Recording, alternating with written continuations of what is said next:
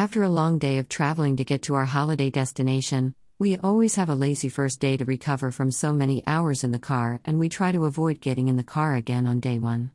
I started my day earlier than everyone else, with a beautiful beach walk at 6 a.m., having the beach to ourselves. The dogs ran and ran and seemed to be smiling. When I got back from my refreshing walk, I locked the dogs away and walked to the supermarket for some fresh bread and fruit and yogurt for breakfast, walking back along the promenade, where I stopped to have a chat with my parents' plaque. Joshua did not emerge from his bedroom until after 10 a.m., and he immediately ate his Weetabix followed by some toast. Some days he is hungrier than others, and it was clearly an eating day.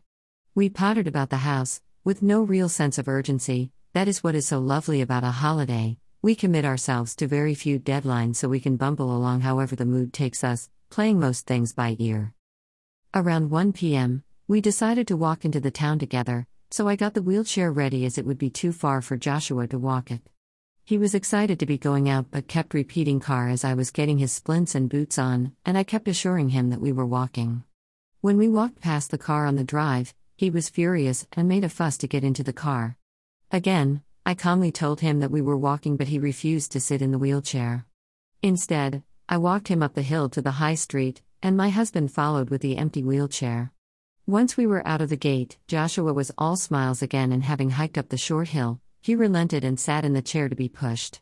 So, one battle won, one colon zero to me. We walked down the high street window shopping, until my husband started coughing and needed to buy a bottle of water. We were to wait for him outside, and again, Joshua created a fuss that he wanted to be out of the wheelchair and waiting on a wooden bench instead. I relented here and helped him to get out, and again, having won his way, he was all smiles again, watching the passers-by and traffic. One all. When my husband returned with his drink, Joshua would not get back into his chair. He insisted on pushing it, and I told him that we were heading for a cafe on the beach. Two to one to Joshua, he got his way and pushed the wheelchair, walking by my side. Whenever we passed an establishment that looked vaguely like a cafe, he pulled to go inside and was stubborn on his feet, so we had a couple of tussles as I wrestled him away from the doorways. I explained that we were going to the cafe on the beach and this was not it. Two to two, we had both won equal battles now, and he happily walked further to the target destination. I got him out of his wheelchair and sat him at the table next to me, where he grumpily made requests for juice and crisps.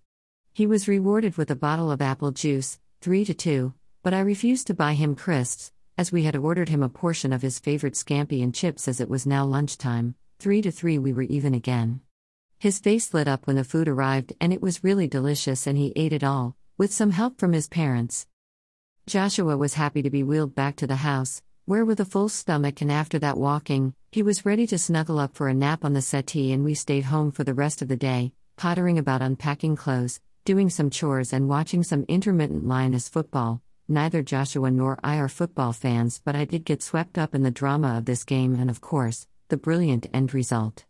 We only really have battles when we are out and about, as at home he is more able to make his own choices as to where he goes and sits and what he chooses to do. Mainly when we are out and about, does he have to comply more mostly for his own safety, for our convenience, and we make the choices on his itinerary. So we ended the day having won three small battles each, which is a good day. Although it can be frustrating, and sometimes exhausting when Joshua fights his own corner for what he wants, I have to remind myself how much better it is now that he has a voice and an opinion, rather than being passive and indifferent to whatever we choose for him to do. There will be more battles ahead this holiday, but I will be ready for them and he will always be rewarded with some home time where he can call more of his own shots.